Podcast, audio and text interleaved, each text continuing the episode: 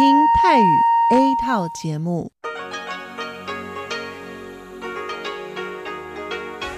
ที่นี่สถานีวิทยุเรดิโอไต้หวันอินเตอร์เนชันแนล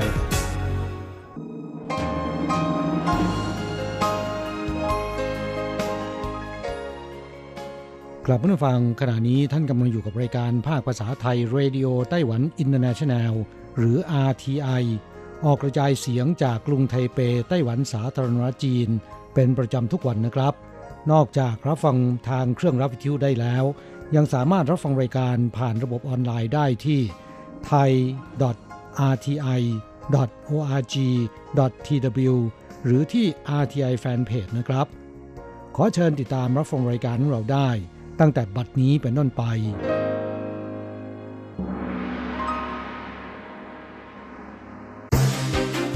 ลำดับแรก ขอเชิญติดตามรับฟัง ข่าวประจำวัน สวัสดีค่ะ คุณผู้ฟัง RTI ที่เคารพทุกท่านขอต้อนรับเข้าสู่ช่วงของข่าวประจำวัน จากสถานีวิทยุ Radio Taiwan International ในวันพฤหัสบดีที่ 11 เมษายน พุทธศักราช 2562 นะคะสำหรับข่าวไต้หวันมีดิฉันมณพรชัยวุฒิเป็นผู้รายงานค่ะ มีรายละเอียดของข่าวที่น่าสนใจดังนี้ กลุ่มธุรกิจสตาร์ทอัพไต้หวันใช้ระบบ AI สอนออกกำลังกายและมายากลหวังจับตลาดอาเซียน ฝ่ายบริหารการพัฒนาเยาวชน กระทรวงศึกษาธิการไต้หวันนะคะ ได้จัดทำโครงการ สนับสนุนการทำธุรกิจสตาร์ทอัพของกลุ่มนักศึกษาจบใหม่ ชื่อว่า U-Start นวัตกรรมใหม่ของผู้ประกอบการ โดยปีนี้นะคะมีบริษัทที่มีชื่อว่าลูถูเคอร์จี้ค่ะ ซึ่งก่อตั้งโดยนักศึกษาจบใหม่เมื่อปีที่แล้ว 3 คน สามารถคว้ารางวัลรวม 2 ระดับในโครงการดังกล่าว จากกระทรวงศึกษาธิการนะคะ มูลค่า 1 ล้านเหรียญไต้หวันไปครองสำหรับผลงานในธุรกิจของพวกเขาก็คือการพลิกโฉมรูปแบบการการเรียนการสอนผ่านสื่อออนไลน์ โดยใช้เทคโนโลยี AI มาพัฒนาควบคู่กับระบบการเคลื่อนไหวร่างกายของมนุษย์ จนกลายเป็นหลักสูตรสอนออกกำลังกายกับมายากล ที่ผู้สนใจนะคะสามารถเรียนได้ทั้งในไต้หวันและต่างประเทศ โดยเฉพาะหลักสูตรมายากลนะคะ ที่ได้รับความสนใจจากวัยรุ่นในภูมิภาคเอเชียตะวันออกเฉียงใต้เป็นอย่างยิ่ง ผู้ก่อตั้งบริษัทหลูถูนะคะ เปิดเผยว่าหลักสูตรการออกกำลังกายตอนนี้ ก็จะมีคลาสไท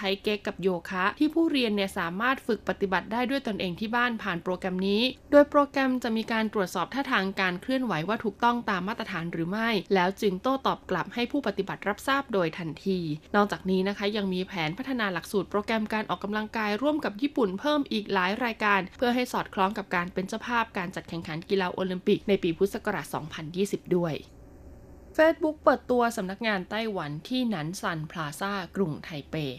สื่อโซเชียลมีเดียยักษ์ใหญ่อย่าง Facebook ค่ะ ได้จัดกิจกรรมเปิดตัวสำนักงานไต้หวันขึ้นอย่างเป็นทางการวันนี้ ที่อาคาร Nan Shan Plaza เขตซินอี้กรุงไทเป โดยมีนาย Dan Neary นะคะ รองประธาน Facebook แล้วก็ประธานสาขาเอเชียแปซิฟิกเดินทางมาเยี่ยมสำนักงานใหม่แห่งนี้ ทั้งแสดงให้เห็นว่าตลาดไต้หวันเนี่ยมีความสำคัญต่อ Facebook และต้องการให้ไต้หวันนะคะกับ Facebook เนี่ยพัฒนาก้าวหน้าไปพร้อมกันในอนาคต โดยสำนักงานใหม่แห่งนี้นะคะ จะมีส่วนที่รวบรวมผลงานของศิลปิน มีห้องสตูดิโอสำหรับไลฟ์ถ่ายทอดสดและห้องเวิร์กช็อปที่จะช่วยอำนวยความสะดวกให้กับพนักงาน และช่วยลดระยะห่างของโลกใบนี้ให้แคบลง ด้านนายเฉินฉีไม่รองนายกรัฐมนตรีไต้หวันที่ได้เดินทางไปร่วมพิธีเปิดสำนักงานของ Facebook ในวันนี้นะคะ กล่าวว่าเขาก็เป็นหนึ่งในผู้ที่ใช้งาน Facebook เป็นประจำ ดังนั้นจึงรู้สึกขอบคุณอย่างยิ่งที่ Facebook ตัดสินใจเข้ามาลงทุนในไต้หวัน เพื่อช่วยเหลือบริษัทไต้หวันในการพัฒนาตลาดต่างประเทศ บ่มเพาะบุคลากรให้มีทักษะความสามารถที่โดดเด่น และสร้างวิสัยทัศน์การพัฒนาสื่อดิจิทัลในไต้หวัน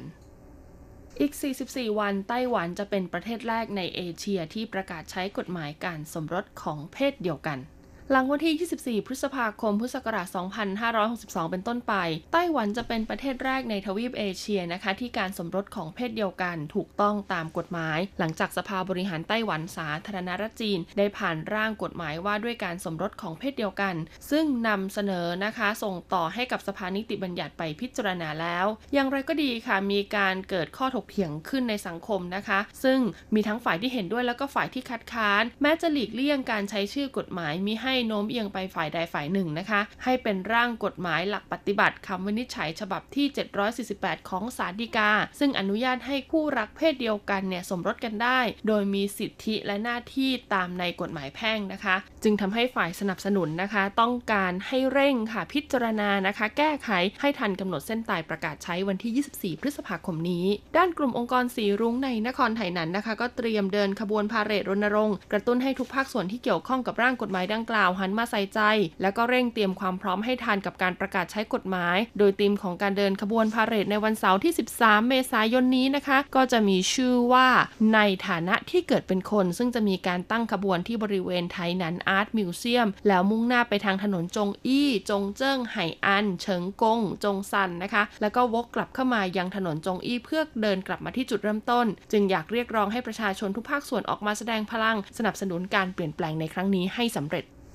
บำรุงสายตาด้วยการรับประทานลูทีน แต่รับประทานอย่างไรให้ถูกวิธี กำลังเป็นที่ถกเถียงกันเลยนะคะ บนโลกโซเชียลไต้หวันถึงผลิตภัณฑ์อาหารเสริมที่มีส่วนผสมของลูทีนค่ะ เกี่ยวกับวิธีการรับประทานว่าควรรับประทานทุกวันหรือไม่ เพราะมีการอ้างอิงข้อมูลว่าลูทีนเนี่ยมีคุณสมบัติในการบำรุงสายตาเป็นอย่างดี ซึ่งทางหน่วยงานไต้หวัน Fact Check Center นะคะ ก็ได้สอบถามข้อมูลจากผู้เชี่ยวชาญในกรณีดังกล่าว จนได้ข้อสรุปที่เป็นความจริงในเชิงการรักษาด้านการแพทย์นะคะ ว่าลูทีนเนี่ยมีคุณสมบัติในการป้องกันการเสื่อมสภาพจริง โดยหากร่างกายนะคะ ขาดลูทีนนะคะ จะทำให้สารต้านอนุมูลอิสระบริเวณรอบดวงตาลดลง แต่การรับประทานลูทีนเนี่ยก็ควรดูปริมาณให้เหมาะสมกับความต้องการของร่างกายด้วย เพราะการรับประทานผลิตภัณฑ์ที่มีส่วนผสมของลูทีนเข้มข้น ตามคำโฆษณาบนผลิตภัณฑ์นะคะ จนร่างกายเนี่ยได้รับในปริมาณที่มากเกินไป อาจทำให้เกิดการสะสมไว้ที่ตับได้ และที่สำคัญนะคะ ควรตรวจสุขภาพดวงตาเป็นประจำทุก ๆ 6 เดือน เพราะหากพบว่าดวงตามีการเสื่อมสภาพ หรือมีปัญหาเกี่ยวกับการมองเห็น ก็จะสามารถทำการรักษาได้ทันท่วงที คนที่มีสุขภาพดวงตาแข็งแรงอยู่แล้วนะคะ แพทย์แนะนำว่าให้รับประทานอาหารที่มีส่วนผสมของผักใบเขียวเพิ่มก็เพียงพอ แต่หากใครนะคะที่มีปัญหาเกี่ยวกับการเสื่อมสภาพดวงตา ก็สามารถรับประทานผลิตภัณฑ์อาหารเสริม ที่มีส่วนผสมของลูทีนเพิ่มเติมได้ ในปริมาณไม่เกิน 15 มิลลิกรัมต่อวันห้องสมุดสำหรับการถ่ายภาพแห่งแรกของไต้หวันเตรียมระดมทุนเพื่อปรับปรุงพื้นที่ ห้องสมุด Lightbox นะคะ หรือห้องสมุดสำหรับการถ่ายภาพแห่งแรกของไต้หวัน ก่อตั้งขึ้นเมื่อปีคศ2016 บนถนนจินเหมินเขตจงเจิ้งของกรุงไทเป เป็นห้องสมุดที่รวบรวมข้อมูลข่าวสารและความรู้ เกี่ยวกับการถ่ายภาพทั้งภาพนิ่งและภาพเคลื่อนไหว โดยเปิดให้ประชาชนนะคะ สามารถเข้าไปใช้บริการได้ฟรี ทั้งนี้ตลอด 3 ปีที่ผ่านมานะคะ มีหน่วยงานหรือองค์กรต่างๆ ทั้งในและต่างประเทศเนี่ยรวมแล้วกว่า 400 องค์กร สลับสับเปลี่ยนเข้าไปดูแลและสนับสนุนปัจจัยตต่างๆ ไม่ว่าจะเป็นเงินทุนหนังสือรวมถึงทรัพยากรที่เกี่ยวข้องกับการถ่ายภาพทำให้ห้องสมุดแห่งนี้นะคะ มีหนังสือถ่ายภาพจากทั่วโลกเนี่ยกว่า 3,300 เล่ม และมีการจัดอบรมบรรยาย แล้วก็ทำเวิร์กช็อปแล้วกว่า 120 ครั้งนะคะ มียอดผู้เข้าร่วมงานที่จัดขึ้นโดยห้องสมุด Lightbox ทั้งชาวไต้หวันและชาวต่างชาติเนี่ยรวมแล้วกว่า 8,000 คนครั้ง ด้วยเหตุนี้ค่ะจึงเล็งเห็นว่าควรมีการปรับปรุงพื้นที่การใช้งานภายในห้องสมุดให้มีขนาดใหญ่ขึ้น จากปัจจุบันคือ 33 ตารางเมตร ให้กลายเป็น 99 ตารางเมตร โดยส่วนของการขยายพื้นที่หรือหาพื้นที่ใหม่นะคะ ก็ได้ยื่นเรื่องขอความช่วยเหลือไปยังเทศบาลกรุงไทเปแล้ว แต่ในส่วนของการปรับปรุงตกแต่งใหม่ รวมถึงการจัดระเบียบ และเพิ่มทรัพยากรภายในห้องสมุดให้มีความทันสมัยมากขึ้น ซึ่งจำเป็นต้องใช้งบประมาณค่อนข้างมาก ก็ยังคงเป็นความท้าทายของฝ่ายบริหารห้องสมุดแห่งนี้ ในการวางแผนระดมทุนนะคะ เพื่อนำมาใช้ดำเนินการ ทั้งนี้ก็เพื่อให้ประชาชนและผู้เข้ามาใช้งานทุกคนได้รับความสะดวกสบายมากขึ้น ล่าสุดอากาศที่ร้อนขึ้นต่อเนื่องในไต้หวัน ก็ส่งผลให้ยอดการใช้ไฟฟ้าพุ่งสูงทำลายสถิติเรียบร้อยแล้ว แม้ว่าสภาพอากาศทั่วไต้หวันในวันนี้จะเย็นลงกว่าเมื่อวาน เพราะได้รับอิทธิพลจากลมมรสุมตะวันออกเฉียงเหนือที่มีความชื้นสูงนะคะ เคลื่อนตัวเข้ามาปกคลุมทำให้หลายพื้นที่เนี่ยมีฝนตกกระจายเป็นหย่อมๆ อุณหภูมิสูงสุดเฉลี่ยอยู่ที่ประมาณ 25-28 องศาเซลเซียสก็ตาม แต่เนื่องจากก่อนหน้านี้นะคะ สภาพภูมิอากาศในไต้หวันเนี่ยค่อนข้างร้อนค่ะ จึงส่งผลทำใให้อัตราการการใช้ไฟฟ้าในประเทศเพิ่มสูงขึ้นต่อเนื่องเช่นกัน โดยเมื่อวานนี้นะคะแม้จะมีอุณหภูมิสูงสุดเฉลี่ยอยู่ที่ประมาณ 30-33 องศาเซลเซียส แต่ยอดการใช้พลังงานไฟฟ้าเนี่ยกลับพุ่งสูงขึ้นนะคะถึง 3,170.9 กิโลวัตต์ทำลายสถิติสูงสุดของเดือนเมษายนที่เคยบันทึกไว้เมื่อวันที่ 23 เมษายน พุทธศักราช 2561 ซึ่งตอนนั้นนะคะมียอดการใช้ไฟฟ้าอยู่ที่ 3,148 กิโลวัตต์ บริษัทการไฟฟ้าไต้หวันนะคะ เปิดเผยว่าอากาศที่ร้อนขึ้นย่อมส่งผลต่อการใช้ไฟฟ้าที่เพิ่มขึ้นของประชาชน และสภาพอากาศในไต้หวันช่วงนี้ยังคงเปลี่ยนแปลงไปมา จึงคาดการว่าปริมาณการใช้ไฟฟ้าของประชาชนก็จะมีทั้งลดและเพิ่มสลับกัน โดยการไฟฟ้าไต้หวันก็เตรียมนะคะ ผลิตกำลังไฟฟ้าสำรองเพิ่มไว้อีก 6.38%ค่ะ ซึ่งจะรองรับการใช้ไฟฟ้าได้สูงสุดต่อวันถึง 3,404.2 กิโลวัตต์ ดังนั้นจึงไม่ต้องกังวลว่าจะเกิดปัญหาปริมาณไฟฟ้าไม่เพียงพอ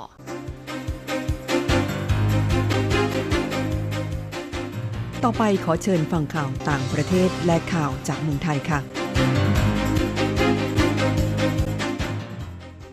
สวัสดีค่ะคุณผู้ฟังที่เคารพ ช่วงของข่าวต่างประเทศและข่าวในเมืองไทยรายงานโดยดิฉันการจยากริชยาคมค่ะ ข่าวต่างประเทศสำหรับวันนี้นั้นเริ่มจากข่าว รถไฟคว่ำตกรางในมณฑลเหอหนานจีนแผ่นดินใหญ่เมื่อช่วงกลางดึกคืนวันที่ 10 เมษายนที่ผ่านมา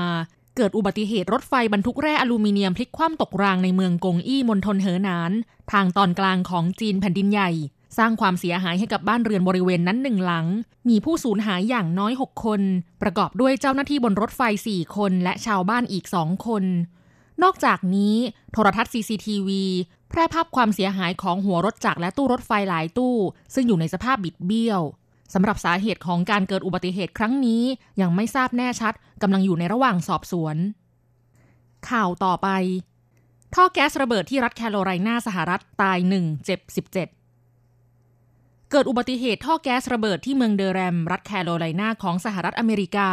เมื่อเวลา 22 นาฬิกาของวันที่ 10 เมษายนตามเวลาท้องถิ่นทำให้อาคารพังราบลงทั้งหลัง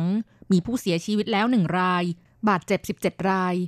หัวหน้าสำนักงงานดับเพลิงที่เคยร่วมในปฏิบัติการกู้ภัยเหตุก่อการร้ายที่กระทรวงกลาโหม หนึ่งในสถานที่ที่เกิดวินาศกรรม 11 กันยายน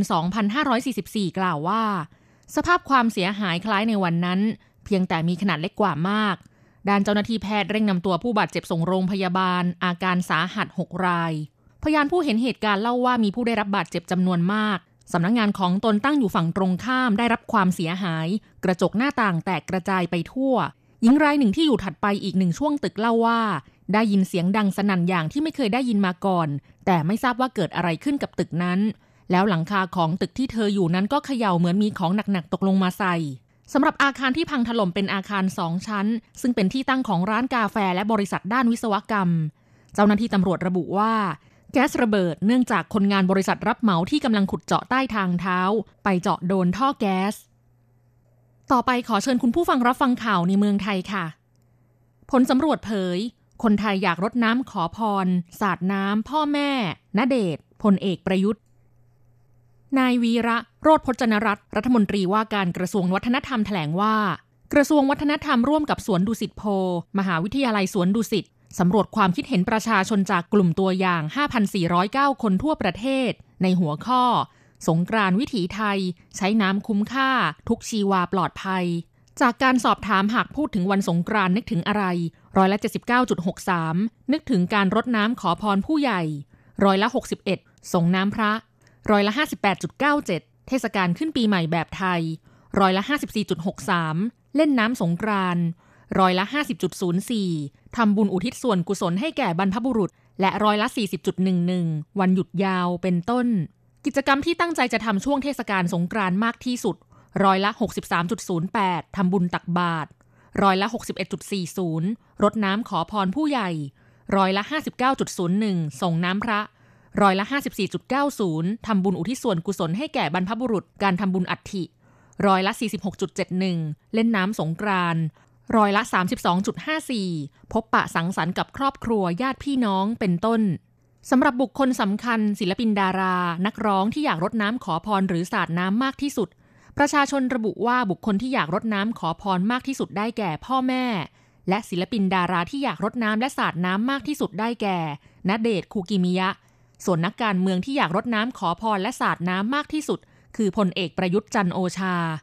ส่วนสถานที่ที่ประชาชนอยากไปเล่นน้ำสงกรานต์มากที่สุด อันดับหนึ่งอยากกลับไปเล่นน้ำสงกรานต์ที่บ้านเกิด หรือภูมิลำเนาตัวเอง อันดับสองจังหวัดเชียงใหม่ อันดับสามกรุงเทพมหานคร อันดับสี่จังหวัดขอนแก่น และอันดับห้าแหล่งท่องเที่ยวที่ติดทะเล เช่นบางแสน พัทยา หัวหิน ต่อไปเป็นอัตราแลกเปลี่ยนประจำวันพฤหัสบดีที่ 11 เมษายน พุทธศักราช 2562 อ้างอิงจากธนาคารกรุงเทพสาขาไทเป โอนเงิน 10,000 บาทใช้เงินเหรียญไต้หวัน 9,940 เหรียญ แลกซื้อเงินสด 10,000 บาทใช้เงินเหรียญไต้หวัน 1290 เหรียญ 1 ดอลลาร์สหรัฐใช้เงินเหรียญไต้หวัน 31.11 เหรียญแลกซื้อค่ะ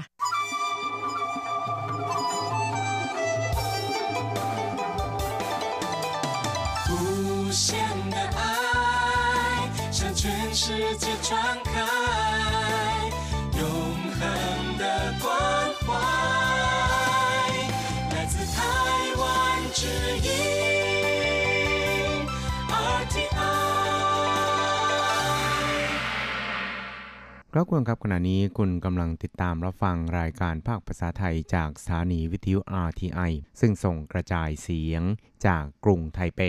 ไต้หวันสาธารณรัฐจีนอยู่นะครับ และต่อไปนั้นขอเชิญคุณผู้ฟัง ติดตามรับฟังชีพประจรเศรษฐกิจ จากการจัดเสนอของกฤษณัยสายประพาส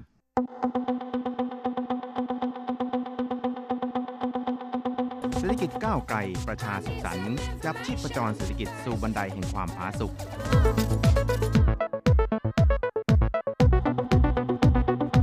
จับชีพจรเศรษฐกิจกับกฤษณัยสายประพาส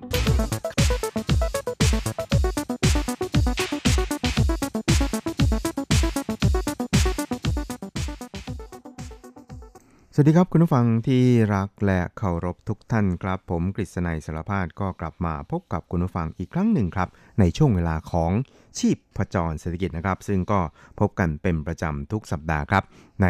ค่ำวันพระหัสและก็เช้าวันศุกร์ 3 ครั้งด้วยกันนะครับ ก็จะนำเอาเรื่องราวความเคลื่อนไหว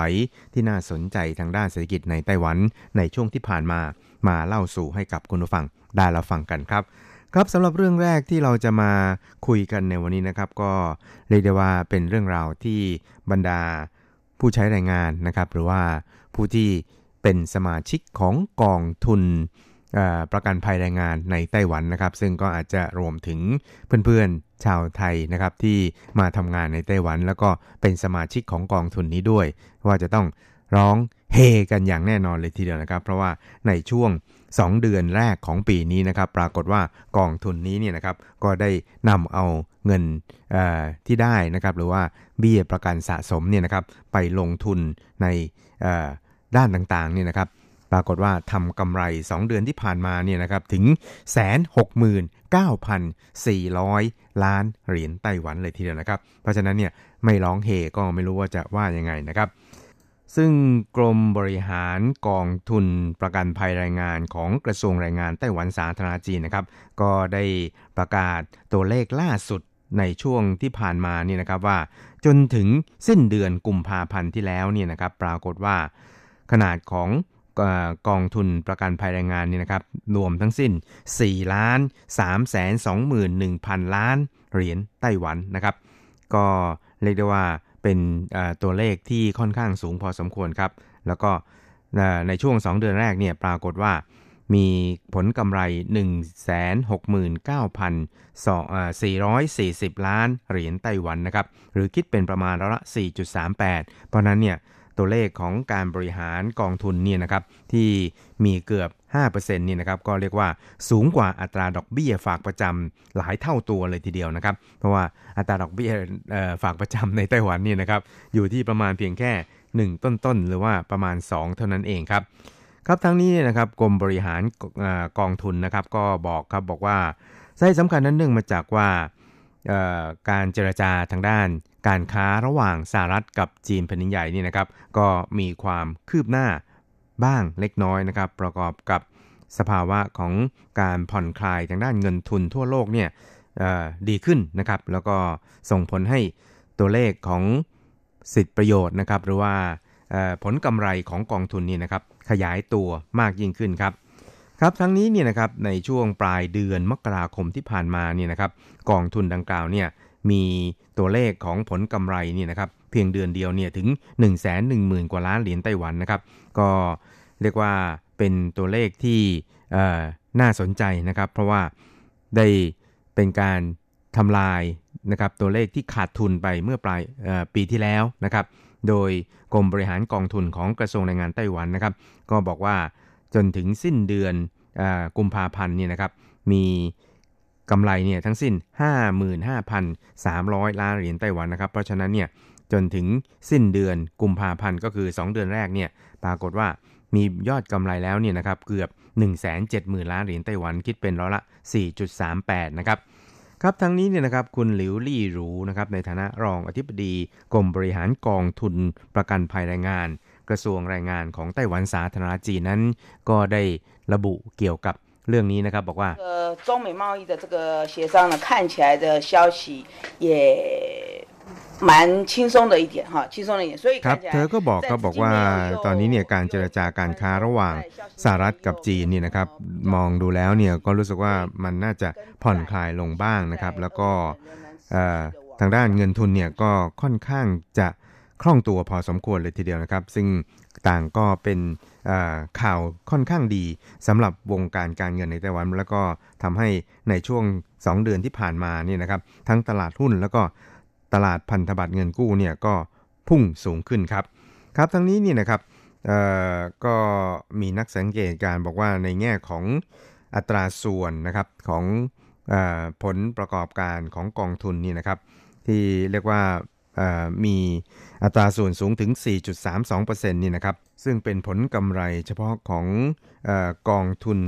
บำเหน็จบำนาญรายงานแบบใหม่นะครับส่วนแบบเก่าเนี่ยก็มีผลกำไร 5.13%ส่วนกองทุนประกันภัยแรงงานจริงๆนี่นะครับก็ได้รับผลกำไร 4.54%ครับสำหรับในอนาคตนี่นะครับทางกรมบริหารเงินกองทุนกระทรวงแรงงานไต้หวันนะครับ ก็บอกว่าถึงแม้ว่าในช่วงนี้เนี่ยนะครับ นโยบายทางด้านการเงินต่างๆ แล้วก็ทางด้านการคลังต่างๆเนี่ยครับจะมีการผ่อนคลายลงบ้าง แล้วก็ถึงแม้ว่าการเจรจาการค้าระหว่างจีนกับสหรัฐเนี่ยจะมีความคืบหน้าไปนะครับ แต่ว่าตัวเลขของ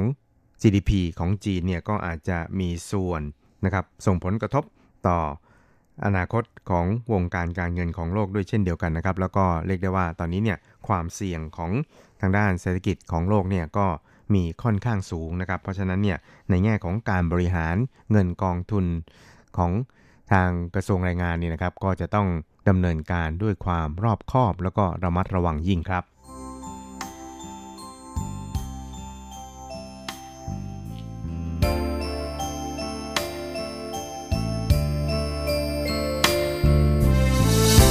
ครับอีกเรื่องครับเราไปดูเกี่ยวกับทางด้านการส่งออกเมื่อปีที่แล้วของไต้หวันนะครับ ซึ่งก็ปรากฏว่า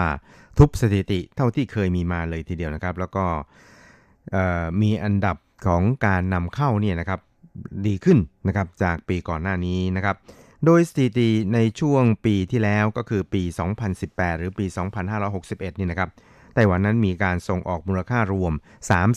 335,900 ล้านเหรียญสหรัฐนะครับ ทุบสถิติเท่าที่เคยมีมา แล้วก็จากสถิติของ WTO หรือองค์การการค้าโลกนี่นะครับ ก็ปรากฏว่าการส่งออกของไต้หวันนั้นคิดเป็นร้อยละ 1.7 ของปริมาณการส่งออกทั่วโลกนะครับ จัดอยู่ในอันดับที่ 18 ของโลก ในขณะที่การนำเข้านั้นมี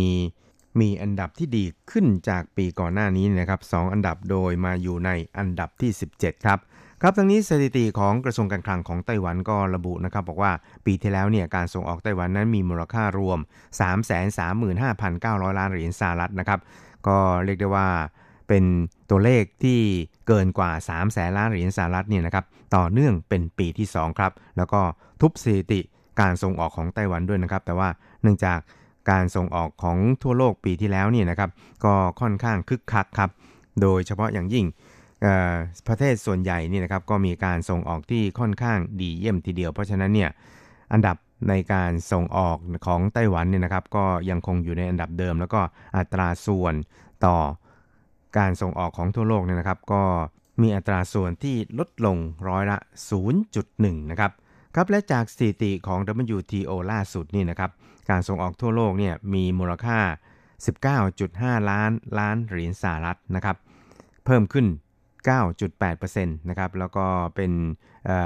การเติบโตในแดนบวกนี่นะครับต่อเนื่องเป็นปีที่ 2 ในขณะที่การส่งออกของจีนแผ่นดินใหญ่นะครับ ก็อยู่ที่ 2.487 ล้านล้านเหรียญสหรัฐเป็นอันดับหนึ่งของโลกครับ คิดเป็นร้อยละ12.8ของการส่งออกทั้งหมดของทั่วโลก และอันดับต่อมานั้นก็คือสหรัฐนะครับอยู่ที่ 8.5%นะครับเยอรมัน 8%ญี่ปุ่น 3.8%เกาหลีใต้ 6แสนกับ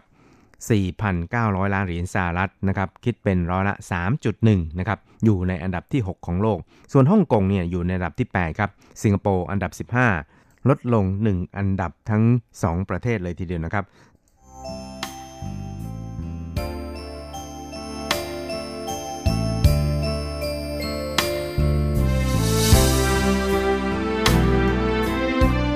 ครับอีกเรื่องครับเราไปดูกันที่ความพยายามในการผลักดันหรือว่าการพัฒนาการท่องเที่ยวทางซีกตะวันออกของเกาะไต้หวันนะครับ ซึ่ง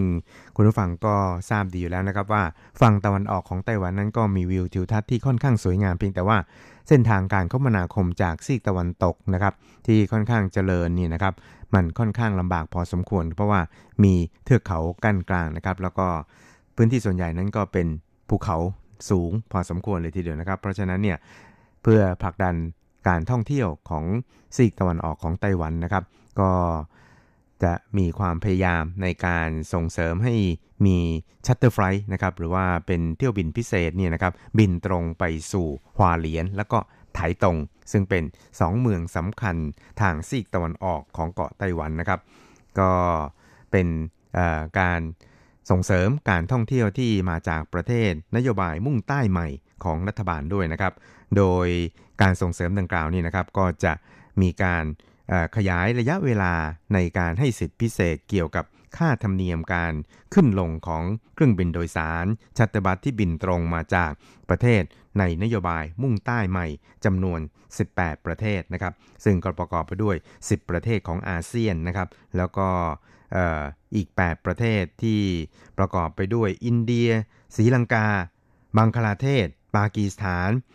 นีเนปาลนะครับภูฏานแล้วก็ออสเตรเลียรวมทั้งนิวซีแลนด์ด้วยนะครับ ซึ่งถ้าว่ามี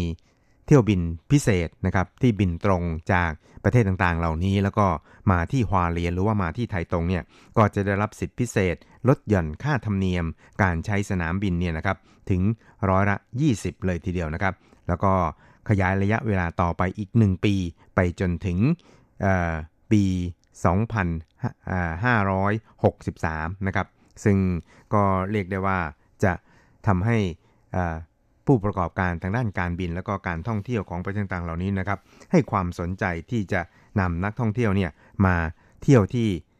ทางฝั่งตะวันออกของเกาะไต้หวันมากยิ่งขึ้นนะครับ ซึ่งมาตรการดังกล่าวนี่นะครับก็เริ่มย้อนหลังนะครับตั้งแต่ 1 มกราคมที่ผ่านมาแล้วนะครับ แล้วก็นโยบายดังกล่าวเนี่ยก็เริ่มมาตั้งแต่ปีที่แล้วเป็นเวลา 1 ปี ซึ่งก็ปรากฏว่า ประสบความสำเร็จเป็นอย่างดีนะครับ โดยในช่วงปี 2018 นี่นะครับ มีเที่ยวบินเพิ่มขึ้น 2,336 เที่ยวบินนะครับ หรือคิดเป็นร้อยละ34นะครับ แล้วก็มีผู้โดยสารนี่นะครับเพิ่มขึ้นจากปี 2017 นี่นะครับถึง 375,312 คนครั้งนะครับ หรือคิดเป็นถึงร้อยละ 40 ครับ เพราะนั้นเนี่ยนะครับก็คาดว่าการ ขยายระยะเวลามาตรการลดค่าธรรมเนียมของการใช้สนามบินที่ฮวาเลียนและก็ไถตรงนี่นะครับ ก็จะสามารถดึงนักท่องเที่ยวนะครับจากประเทศในนโยบายมุ่งใต้ใหม่ทั้ง 18 ประเทศนี้นะครับ มาเที่ยวแล้วก็มาชมวิวทิวทัศน์อันสวยงามของเกาะไต้หวันเนี่ยได้มากยิ่งขึ้นเลยทีเดียวครับ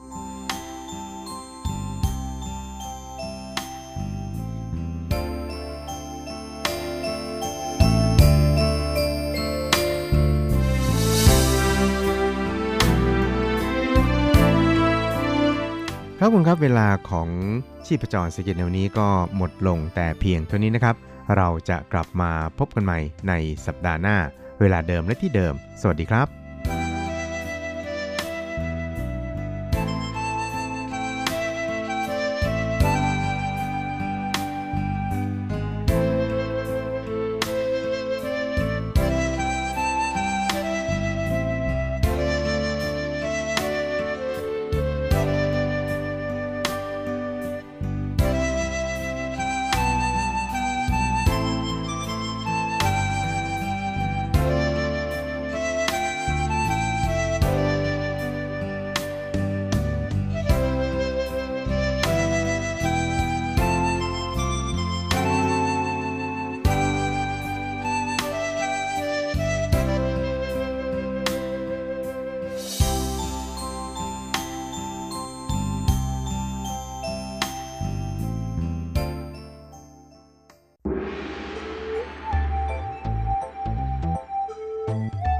ถึงโลกจะหมุนไว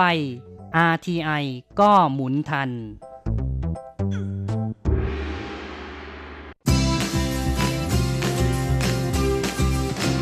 ข่าวเด็ดกีฬามัน รู้ลึกฉับไว ไม่ว่าที่ไหนในโลกกว้างกับทีระยางและเจาะลึกกีฬาโลก สวัสดีครับคุณผู้ฟังทุกท่านผมธีระยาง พร้อมด้วยเจาะลึกกีฬาโลกประจำสัปดาห์นี้ก็กลับมาพบกับคุณผู้ฟังอีกแล้ว เช่นเคยเป็นประจำพร้อมข่าวกีฬาเด็ด ๆ มันๆจากทั่วโลกสำหรับสัปดาห์นี้เราก็มาเริ่มกันที่ข่าวคราวในแวดวงกีฬา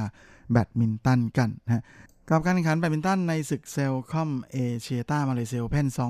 2019ชิงเงินรวม700000 เหรียญสหรัฐหรือประมาณ 22.4 ล้านบาท ซึ่งเป็นทัวร์นาเมนต์ในระดับ World Tour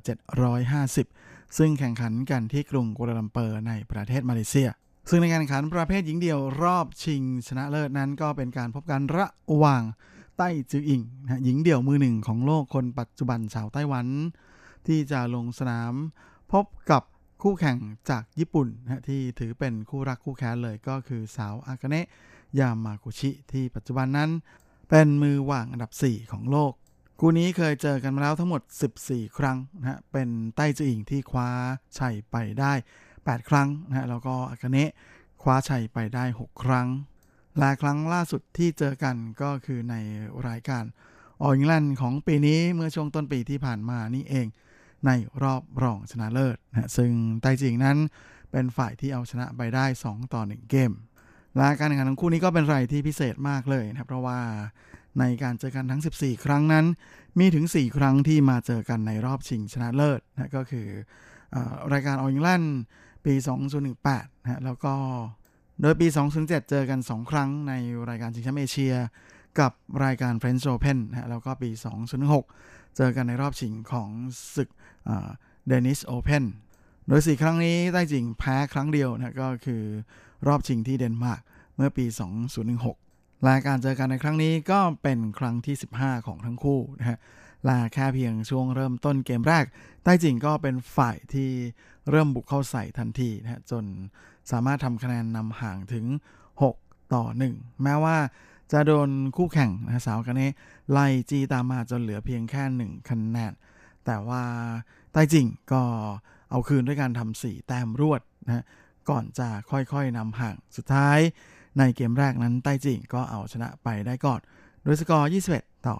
16 ส่วนเกมที่2ใต้จิงยังคงเป็นฝ่ายที่คุมจังหวะเกมได้ก่อนนะก่อนที่จะ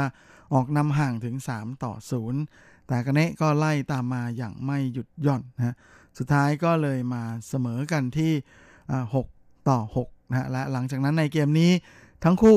ทำแต้มเสมอกันถึง 11 ครั้งเลยทีเดียวนะโดยหลังจากที่เสมอกันที่ 19 ต่อ 19 ก็เป็นฝ้าของไต้จืออิง ที่สามารถใช้ลูกตบทะแยงมุมนะฮะทำแต้มได้ แล้วก็มีโอกาสได้แชมเปี้ยนชิพพอยต์แล้วก็เป็นฝ้าของใต้จิงที่ทำแต้มสุดท้ายได้สำเร็จอีกนะฮะด้วยลูกหยอดซึ่งเซาคเนะมาไม่ทันนะฮะแถมยังล้มลงไปด้วย สุดท้ายก็เลยเป็นไต้จิอิงที่เอาชัยชนะในเซตที่ 2 มาครองได้อีกโดยสกอร์ 21 ต่อ 19 เป็นนั้นว่า เธอสามารถคว้าชัยในรายการนี้ได้ถึง 3 ปีรวดแล้วนะคว้าแชมป์มาครองเป็นปีที่ 3 ติดต่อกัน และจากการที่ไต้จิงสามารถคว้าแชมป์รายการนี้ได้นั้น คะแนนสะสมของเธอ 11,000 คะแนนก็รักษาแต้มเก่าเอาไว้ได้นะฮะจะทำให้ในการประกาศรายชื่อในสัปดาห์ต้นสัปดาห์ที่ผ่านมานั้น เธอจะสามารถครองตำแหน่งอันดับหนึ่งของโลกต่อไปเป็นสัปดาห์ที่ 122 เทียบเท่ากับอันดับ 2 คนเดิมนะฮะอย่างสาวจางหนิงสาวจีนนะฮะที่ถือครองตำแหน่งอันดับหนึ่งของโลกนานเป็นอันดับ 2 โดยอันดับหนึ่งนั้นเป็นของหลีเฉยรุ่ยนะฮะสาวจีนอีกเหมือนกัน ที่ครองอันดับหนึ่งนานถึง 124 สัปดาห์ ติดต่อกัน พร้อมกับเป็นการยืนยันโอกาสที่ไต้จิงจะสามารถโค่นบัลลังก์อันดับหนึ่งของลิเฉยเล่ย ได้ในสัปดาห์ที่ 125นะก็จะเป็นช่วงสัปดาห์ของวันที่ 30 เมษายน ที่จะมีการประกาศผลคะแนนรอบใหม่นะฮะซึ่งคะแนนเดิมของไต้เจอิงนั้นก็จะยังคงอยู่ที่อันดับเดิมที่ 95,667 คะแนนนะฮะนำอันดับ 2 อย่างเฉินหยู่เฟยสาวจีนมากถึง 6,888 คะแนนนะฮะแล้วก็มากกว่า อันดับ 3 อย่างโนโซมิโอกุฮาระอยู่ถึง 7,467 คะแนน ในช่วง 2 สัปดาห์ถัดจากนี้ไปใต้จิงจะไปร่วมแข่งขันสิงคโปร์โอเพนฮะแล้วก็รายการชิงแชมป์เอเชีย ปีที่แล้วชิงแชมป์เอเชียนั้นใต้จิงเธอได้แชมป์นะฮะก็มีคะแนนสะสม 9,200 คะแนน แต่ว่าการนับคะแนนสะสมอของสหพันธ์แบดมินตันโลกนั้นจะนับ 10 รายการที่ดีที่สุดในรอบปีนะฮะ เพราะฉะนั้นถ้าใต้จิงไม่มีถึงใต้จิงจะไม่มีพอยต์ในรายการที่สิงคโปร์และในการชิงแชมป์เอเชียเธอก็ยังมีคะแนนจากรายการที่ฮ่องกงเมื่อปีที่แล้วอยู่ที่ 6,420 คะแนน เพราะฉะนั้นถึงคะแนนของเธอจะไม่ดีกว่าปีก่อนปีที่แล้วนะฮะก็ยังมีคะแนนที่สะสมอยู่ในช่วงปลายปีที่แล้วจนทำให้จะตกลงเพียงแค่ 2,780 คะแนนเท่านั้น ส่วนเฉินหยี่เฟยทัวร์นาเมนต์ที่สิงคโปร์เธอจะไม่ไปลงเล่นนะฮะ แต่ในรายการชิงแชมป์เอเชียปีที่แล้ว สาวเฉินเธอเป็นรองแชมป์อยู่นะฮะ มีคะแนนสะสมอยู่ 7,800 คะแนน ซึ่งถึงแม้ว่าสาวเจ้าจะสามารถคว้าแชมป์ได้ในรายการชิงแชมป์เอเชีย คะแนนสะสมก็จะเพิ่มจากเดิมแค่ 1,400 คะแนนนะฮะ เพราะฉะนั้นยังไม่สามารถไล่ตามไต้จืออิ่งทัน ส่วนโนโซมิโอกุฮาระสาวญี่ปุ่นที่ฟอร์มมาแรงมากในระยะหลังนั้น แม้ว่าจะคว้าแชมป์ทั้งที่สิงคโปร์แล้วก็ในรายการแชมป์เอเชียได้ แต่ว่าคะแนนสะสมของเธอก็จะเพิ่มมาเพียงแค่ 2,800 คะแนนเท่านั้น ก็มาเหมือนกันนะคือไม่สามารถทำคะแนนไล่ตามไต้จืออิ่งได้ทัน ถึงตรงนี้ก็สรุปได้เลยนะว่าไต้จืออิง เธอจะเป็นคนที่สามารถครองอันดับหนึ่งของโลกนะฮะในประเภทหญิงเดียว ของกีฬาแบดมินตันหญิงได้นานที่สุดในโลกแน่นอนที่ 125 สัปดาห์นะ อันนี้นับล่วงหน้าไปจนถึงสัปดาห์ของอวันที่ 30 เมษายนเลยนะแต่เชื่อว่าจริงๆแล้วใน 2 รายการนี้ทั้งที่สิงคโปร์แล้วก็ชิงแชมป์เอเชียนั้นใต้จิงเธอจะมีคะแนนสะสมติดมือมาพอสมควรเลยทีเดียวเหมือนกัน ดีไม่ดีช่องว่างระระยะห่างจากคะแนนนั้นของคะแนนนั้นอาจจะมากขึ้นกว่าเดิมเสียด้วยซ้ำ และก็ไม่รู้ว่าเป็นเพราะสาเหตุนี้ด้วยหรือเปล่านะที่ทำให้หลังจากใต้จิงเธอคว้าแชมป์ที่มาเลเซียได้แล้วเนี่ยเธอก็ให้สัมภาษณ์ทำนองที่ว่าเธอตัดสินใจจะแขวนรักเก็ตนะฮะหลังจบการแข่งขันโตเกียวโอลิมปิกปีหน้านะโดยตอนนี้เธอยังไม่ได้อีก 2 รายการนะเธอบอกว่าเธออยากจะคว้า 2 รายการนี้ให้ได้ก็คือชิงแชมป์โลกนะฮะแล้วก็รายการโอลิมปิกนะฮะเธอยังไม่เคยได้เหรียญทองโอลิมปิกเลย เพราะฉะนั้นแต่ไม่ว่าจะอย่างไรนะฮะไต้จืออิ่งก็บอกไว้แล้วว่า ไม่ว่าเธอจะได้หรือไม่ได้เหรียญโอลิมปิกเหรียญทองโอลิมปิก แต่เธอก็จะตัดสินใจแขวนแร็กเก็ตแน่ๆนะเพราะเธอรู้สึกว่ามันถึงจุดที่พอแล้วนะแล้วก็เธอรู้สึกว่า 10 ปี 10 กว่าปีที่ผ่านมาที่เธอทุ่มเทให้กับการลงแข่งการเล่นแบบด้านอาชีพนั้นเป็นอะไรที่น่าจะถึงเวลาที่ถึงจุดอิ่มตัว แล้วก็รู้สึกว่ามันพอแล้วเสียทีนอกจากนี้เธอก็ยังได้พูดถึงคู่แข่งของเธอในรอบชิงที่ มาเลเซียด้วยนะว่ากาเนนั้นถือเป็นคู่แข่งที่น่ากลัวทีเดียวคนหนึ่งนะเพราะว่าเป็นคนที่ตีเสียเองยากมาก ก็เลยเป็นอะไรที่เธอจะต้องโฟกัสอยู่ตลอดเวลาในการลงแข่งกับอากาเนะว่า ห้ามสร้างข้อผิดพลาดเอง ห้ามตีเสียเองนะมากจนเกินไปมิฉะนั้นจะเกิดอาการเหมือนกับในตอนที่เล่นในเกมที่ 2 ร้อมกันนี้ไต้จิงก็ยังได้พูดถึงวงการแบดมินตันหญิง หญิงเดี่ยวในปัจจุบันด้วยนะฮะว่าทุกคนที่อยู่ในมือดับต้นๆของโลกนั้น จริงๆฝีไม้ลายมือก็แทบไม่ต่างกันเลยนะฮะก็มาตัดสินผลแพ้ชนะกันด้วยฟอร์มการเล่นในณวันนั้นณเวลานั้นมากกว่าจริงๆ การที่ไต้จิงคว้าแชมป์ในครั้งนี้นะนอกจากจะเป็นแชมป์3 ปีซ้อนที่มาเลเซียโอเพนแล้วนะฮะ เธอยังเป็นคนแรกที่ทำได้ในรอบ 13 ปี ที่สามารถคว้าแชมป์ สามครั้งนะฮะที่รายการนี้ได้สำเร็จต่อจากเมื่อปี 2006นะฮะก็คือสาวจีนอย่างจางหนิงนะฮะที่เป็นคนทำได้คนก่อนหน้านี้ และนอกจากนี้นะฮะเธอก็ยังทำสถิติว่าเป็นนักกีฬาแบดมินตันหญิงเดี่ยวนะที่สามารถคว้าแชมป์มากรายการที่สุดด้วย oh, oh, oh,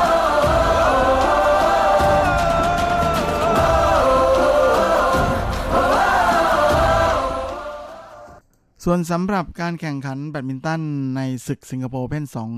2019 ที่เป็นทัวร์นาเมนต์ระดับ World Tour 500 ชิงรางวัลรวม 355,000 เหรียญสหรัฐ หรือประมาณ 11.36 ล้านบาท ที่แข่งขันกันที่สิงคโปร์นั้น ก็ถือเป็นรายการโบนัสที่ไต้จืออิ่งจะมีโอกาสทำคะแนนสะสมเพิ่มเหมือนกันนะเพราะว่าปีที่แล้วในรายการนี้นั้น เธอไม่ได้ร่วมลงแข่งนะเพราะว่าเธอ ตัดสินใจมาลงแข่งกีฬามหาวิทยาลัยโลก ที่กรุงไทเปเป็นเจ้าภาพแทน โดยคู่แข่งของเธอในรอบแรกก็เป็นมวลอันดับ 11 ของโลกเลยทีเดียวนะฮะนั่นก็คือสาวจางไผเหวินซึ่งก็ดูเหมือนกับว่าไต้จิงนั้นจะเครื่องร้อนช้าเลยทีเดียวนะ เพราะว่าแค่เพียงเกมแรกนั้นเธอเป็นฝ่ายตามคู่แข่งก่อนเลยถึง 6 ต่อ 11นะแต่หลังจากนั้น เธอก็ไล่ตามมาจนตีเสมอได้สำเร็จ 13 ต่อ 13 ก่อนที่ 9 คะแนนหลังจากนั้นไต้จิงจะทำคะแนนได้ 8 ต่อ 1 คะแนนเลยทีเดียวนะ ก็เลยปิดเกมแรกไปได้ก่อนที่ 21 ต่อ 14 เกมที่2ไต้จิงก็เริ่มต้นไม่ดีอีกแล้วนะ เป็นฝ่ายตาม 0 ต่อ 5 แล้วเธอก็เล่นไม่ดีมากๆ เพราะว่าตีเสียเองค่อนข้างจะเยอะสุดท้ายเกมนี้ก็เลยกลายเป็นว่าสาวจางนะฮะที่เป็นสาวอเมริกันเชื้อสายจีนนั้น ก็เก็บเกมที่ 2 ไปได้ด้วยสกอร์ 21 ต่อ 10 ต้องมาตัดสินกันในเกมที่ 3 ซึ่งก็เป็นอะไรที่ค่อนข้างจะคู่ขี้สูสีทีเดียวนะตอนหยุดพักเบรกนั้นครึ่งแรกใต้จิงเป็นฝ่ายที่นำอยู่ 11 ต่อ 10นะแต่ว่าหลังจากนั้นเธอโดนคู่แข่งทำไป 5 แต้มรวดเลย ก็ตามห่างถึง 11 ต่อ 15นะยังดีที่ว่าเธอ ไล่ตามมาเรื่อยๆ อย่างไม่หยุดสุดท้าย ก็ยังคงสามารถที่จะเก็บเกม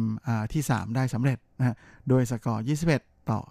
18 ผ่านเข้ารอบไปแบบบุดวิดเลยทีเดียว โดยคู่แข่งของใต้จีงในรอบ 2 นั้นจะเป็นมวดับ 23 ของโลกชาวจีนนะที่มีชื่อว่าเฉินเสี่ยวซินโดยคู่นี้เคยเจอกันมาแล้ว 2 ครั้งด้วยกันนะผลัดกันแพ้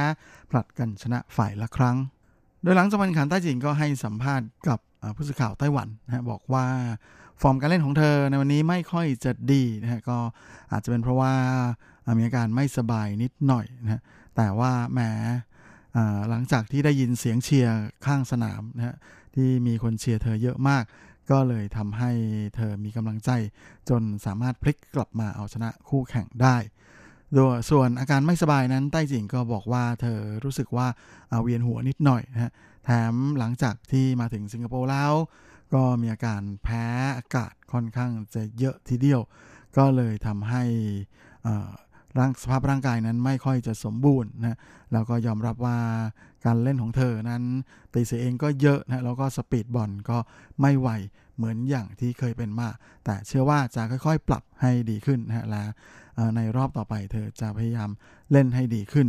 ส่วนในรายการนี้ก็มีโจเทียนเฉิงนะฮะหนุ่มโจที่ลงสนามลงร่วมลงแข่งด้วยนะในฐานะมือวันดับ 2 ของรายการนะปัจจุบันโจเทียนเฉิงนั้นเป็นมือ 3 ของโลกอยู่ โดยคู่แข่งของหนุ่มโจก็คือหนุ่มไทยนะธนงศักดิ์แสนสมบูรณ์สุขที่ปัจจุบันนั้นเป็นมืออันดับ 60 ของโลกนะโดยโจเทียนเฉิงก็สามารถเอาชนะ คู่แข่งชาวไทยไปได้แบบไม่เหนื่อยนะฮะสเกมรวด โดยสกอร์ 21 ต่อ 18 และ 21 ต่อ 16 ก็ถือเป็นก้าวแรกที่สามารถที่ที่จะก้าวสู่การรักษาตำแหน่งแชมป์หรือเปล่านะก็ไม่รู้แต่ก็อย่างน้อยที่สุดนะโรเทนเฉิงก็สามารถรอดการตกรอบแรกมาสามครั้งรวดไปได้เรียบร้อยแล้วส่วนสำหรับน้องเมย์รัชนกอินทนนท์นะมืออันดับ 5 ของรายการและมือ 8 คนปัจจุบันของโลกนั้น ก็มาเข้าแข่งด้วยนะในรอบแรกนั้นเธอก็เอาชนะฟีเทียนี่ฟีเทียนี่มืออันดับ 30 ของโลกจากอินโดนีเซียไป 2 ต่อ 0 เกมนะฮะโดยสกอร์ 21 ต่อ 18 แล้วก็ 21 ต่อ 14 โดยคู่แข่งของน้องเมย์ในรอบ 2 นั้นก็จะเป็นมือวานดับ 13 ของโลกจากจีนนะนั่นก็คือหันยู่ที่ผ่านรอบแรกเข้ามาโดยการเฉือนเอาชนะน้องนัทนิชาออนจินดาพลมือ 25 ของโลกชาวไทยไป 2 ต่อ 1 เกม และเวลาของรายการสัปดาห์นี้ก็หมดลงซะแล้วนะคงจะต้องลากันไปตรงนี้เลย ขอให้คุณฟังทุกท่านโชคดีมีความสุข สุขภาพแข็งแรงกันทุกนาทุกคนเฮ้งๆและสวัสดีครับ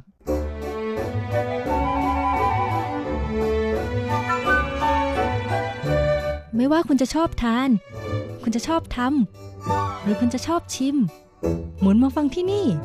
เรามีความอร่อย พร้อมเสิร์ฟให้คุณทุกสัปดาห์กับรายการ เลาะรั้วครัวไต้หวัน ดำเนินรายการโดยดีเจยุ้ยมณพรชัยวุฒิ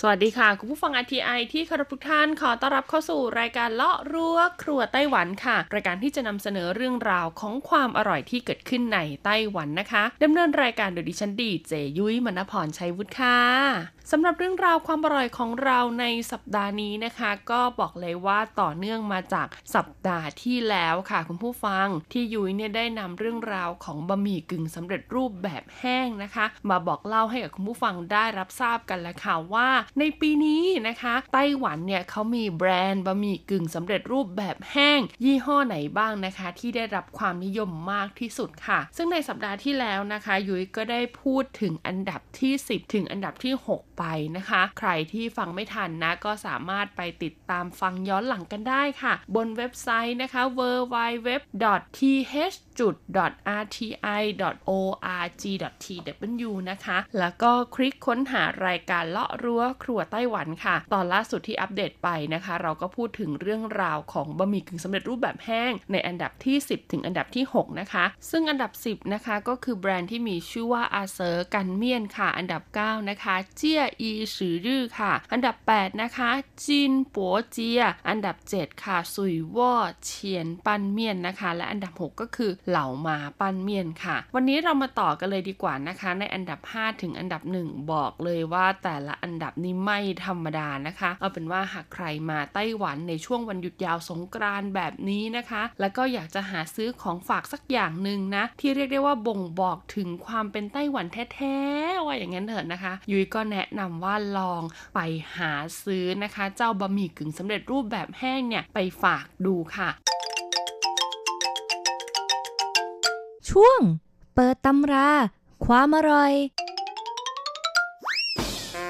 เรามาต่อกันที่อันดับ 5 เลยดีกว่าค่ะ คุณผู้ฟังกับบะหมี่กึ่งสำเร็จรูปแบบแห้งนะคะ ที่มีชื่อแบรนด์ว่าเหล่าซื่อชวนปั้นเมียนค่ะ หลายๆ คนอาจจะคุ้นๆชื่อกับเหล่าซื่อชวนนะคะ หากใครอยู่ไต้หวันมานานนะคะ หรือว่าเคยแอบส่องรีวิว อาหารอร่อยๆในไต้หวันโดยเฉพาะสุกี้หมาล่า ก็จะต้องปรากฏชื่อยี่ห้อเหล่าซื่อชวนเนี่ยอยู่ในอันดับต้นๆเลยทีเดียวนะคะ เพราะว่าเป็นสุกี้หมาล่าสไตล์เซชวนแท้แท้ๆเลยคุณผู้ฟัง รสชาติของเขาเนี่ยก็จะค่อนข้างเข้มข้นนิดหนึ่งนะคะ ซึ่งค่ะพอเขาเนี่ยมีชื่อเสียงในเรื่องของการทำอ่าเขาเรียกว่าพริกหมาล่าใช่ไหมที่แบบว่าอร่อยมากๆ เขาก็เลยตัดสินใจค่ะ เอาเจ้าพริกหมาล่านี่แหละมาทำเป็นส่วนผสมนะคะ แล้วก็ผลิตเป็นในส่วนของบะหมี่กึ่งสำเร็จรูปแบบแห้งภายใต้ชื่อเหล่าซื่อชวนปั้นเมียนออกมา ซึ่งนะคะ ตัวบะหมี่กึ่งสำเร็จรูปของเขาเนี่ยเส้นเนี่ยจะเป็นเส้น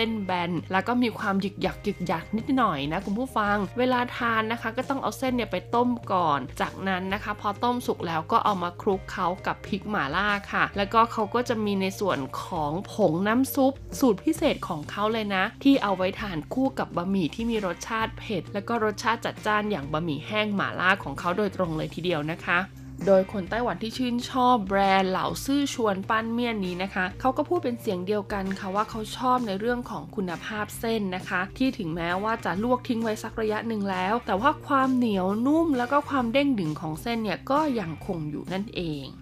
เรามาต่อกันที่อันดับ 4 เลยดีกว่าค่ะ กับบะหมี่แห้งกึ่งสำเร็จรูปนะคะ แบรนด์อันดับ 4 ของไต้หวันค่ะ กับแบรนด์ที่มีชื่อว่ากีกี้กันปั้นเมียนนะคะ แบรนด์นี้ต้องบอกเลยนะคะว่าความโด่งดังของเขาเนี่ยโอ้โห ดังข้ามไปจนถึงมาเก๊าฮ่องกงนะคะเซี่ยงไฮ้เลยทีเดียวค่ะ โดยพรีเซนเตอร์ของเขานะคะ ที่ทำให้ตัวแบรนด์สินค้าเนี่ยดังไปไกลถึงขนาดนั้นก็ไม่ใช่ใครที่ไหนค่ะ นางเอกฮ่องกงชื่อดังอย่างซูซูชินั่นเองนะคุณผู้ฟัง โดยเส้นของบะหมี่แห้งยี่ห้อกิกี้เนี่ยนะคะ จะมีรูปร่างหน้าตาคล้ายกับเส้นข้าวซอยของเชียงรายเชียงใหม่บ้านเราอะนะคะ ซึ่งก็จะเป็นเส้นที่มีขนาดค่อนข้างเล็กค่ะ แต่ไม่น่าเชื่อนะคะว่าถึงแม้จะเป็นเส้นเล็ก แต่เวลาลวกออกมาแล้วเนี่ยถ้าลวกตามสูตรของเขานะคะ เส้นเนี่ยก็จะมีความเหนียวนุ่มไม่ติดกัน และที่สำคัญก็คือไม่ขาดง่ายด้วยนั่นเองนะตัวเส้นของเขานะคะผลิตจากไถหนันค่ะ โดยเจ้าของแบรนด์กิกี้เนี่ยเขาไป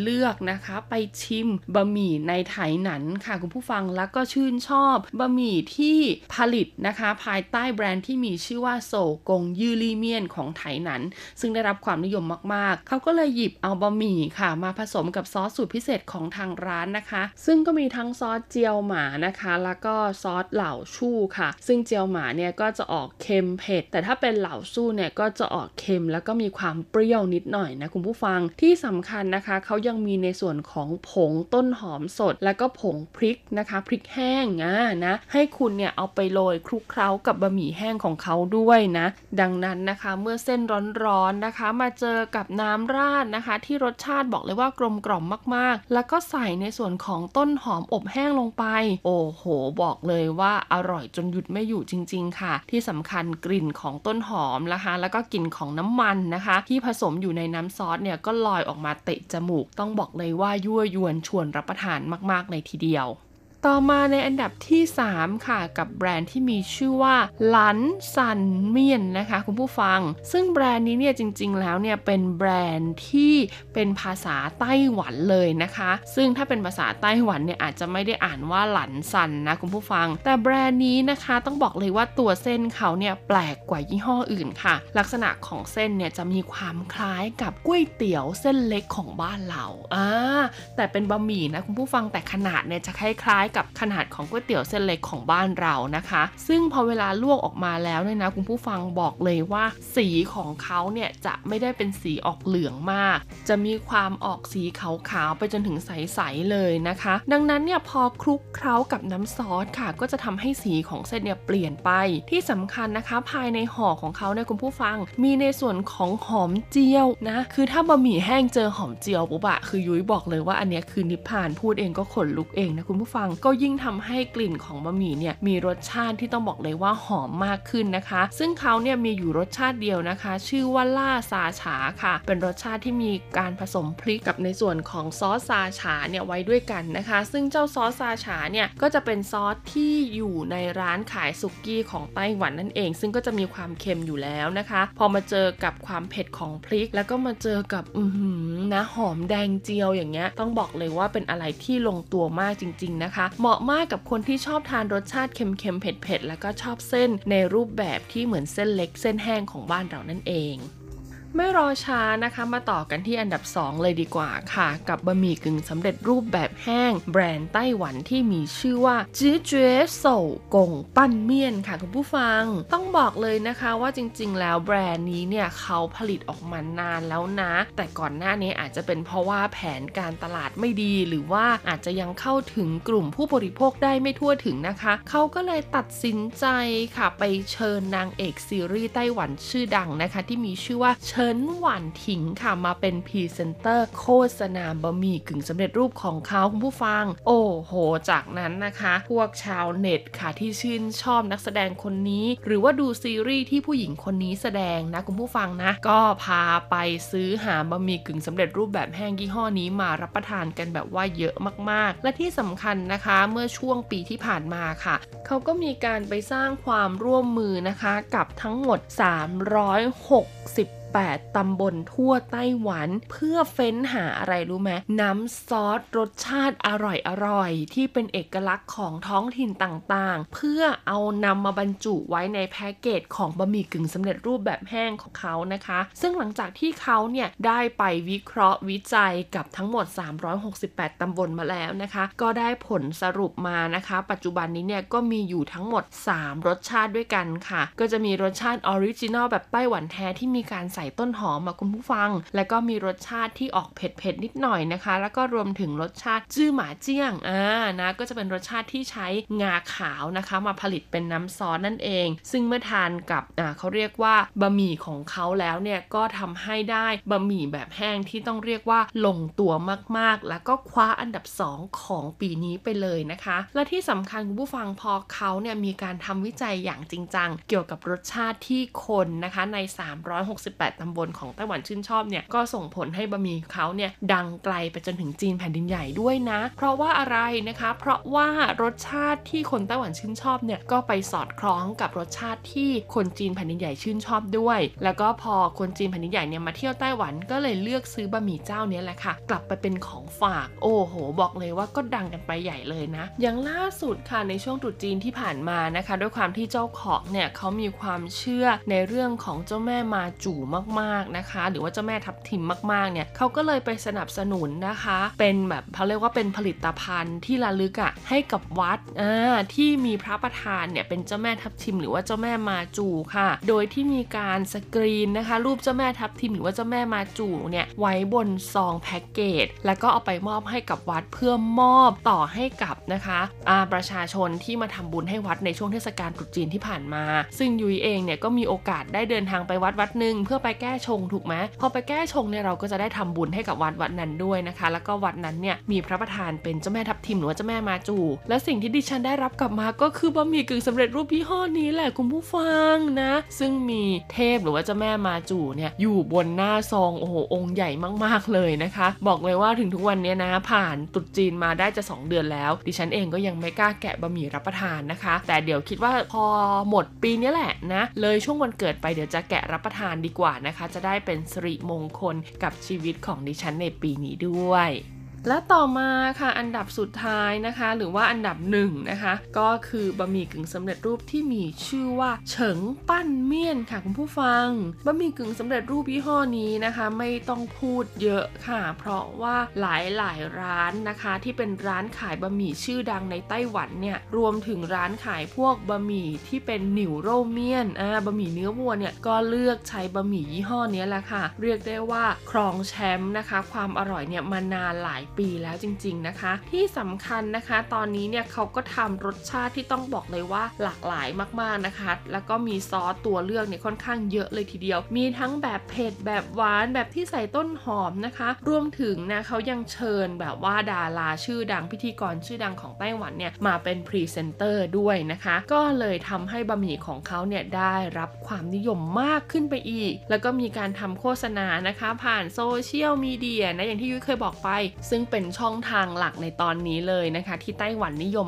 มากๆ รวมถึงรายการสอนทำอาหารชื่อดังของไต้หวันนะคะ เขาก็ได้เชิญให้เชฟคนนี้เอาบะหมี่ของเขาเนี่ยไปทำในรายการด้วยคุณผู้ฟังโอ้โห แค่นี้แหละแม่บงแม่บ้านที่ดูนะโอ้โหก็แห่ไปซื้อบะหมี่มาทำอาหารกันค่ะ ความพิเศษของเขาที่ทำให้คนไต้หวันชื่นชอบก็คือความใหญ่ แล้วก็ความหนาของเส้นบะหมี่ที่ต้องบอกเลยว่าโอ้โห เป็นอะไรที่น่าประทับใจมากๆนะคะ ที่สำคัญนะความใหญ่ความความหนาของเส้นเนี่ยไม่ได้ทำให้รสชาตินะคะ หรือว่าความกลมกล่อมของบะหมี่เนี่ยหายไปเลย เพราะบางคนเห็นว่าเส้นใหญ่ๆปุ๊บพอเอาไปลวกปุ๊บเนี่ยอาจจะทำให้รสชาติเนี่ยเข้าไม่ถึงเส้นหรือเปล่าแต่ของเขาไม่ใช่ เป็นเส้นที่ใหญ่แล้วก็สามารถดูดซับนะคะ น้ำซอสที่เอามาผสมกับเส้นได้เป็นอย่างดี ก็เลยไม่แปลกใจละค่ะที่จะคว้าอันดับหนึ่งของปีนี้ไปครอง เป็นยังไงกันบ้างคะกับเรื่องราวของบะหมี่แห้งในไต้หวันบอกเลยว่าแตกต่างจากบ้านเราอย่างสิ้นเชิงค่ะ ดังนั้นมีโอกาสมาเที่ยวไต้หวันในช่วงนี้นะคะ หรือว่าน้องๆ หรือว่าคุณผู้ฟังท่านใดที่อาศัยอยู่ในไต้หวัน ก็ลองไปหาซื้อบะหมี่แห้งของเขามาทำรับประทานดู รับรองว่าจะต้องได้รสชาติในอีกรูปแบบหนึ่งที่ยุ้ยการันตีเลยนะ ว่าต้องถูกปากคนไทยอย่างแน่นอนเลยทีเดียวสำหรับวันนี้หมดเวลาแล้วค่ะ พบกันใหม่สัปดาห์หน้ากับเรื่องราวความอร่อยที่นี่นะคะ สวัสดีค่ะ